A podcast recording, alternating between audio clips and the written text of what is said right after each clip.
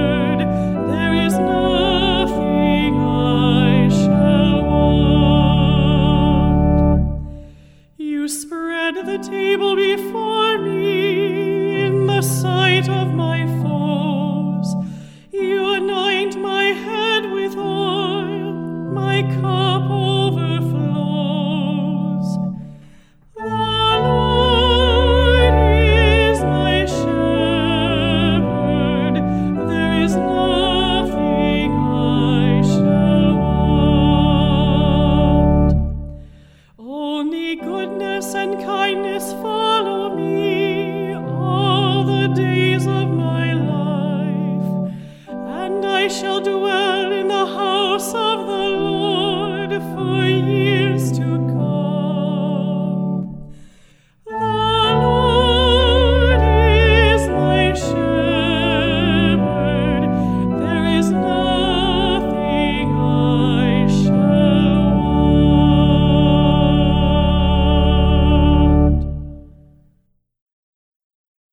A reading from the letter of St. Paul to the Romans. Brothers and sisters, are you unaware that we who were baptized into Christ Jesus were baptized into his death? We were indeed buried with him through baptism into death, so that just as Christ was raised from the dead by the glory of the Father, we too might live in newness of life. For if we have grown into union with him through a death like his, we shall also be united with him in the resurrection.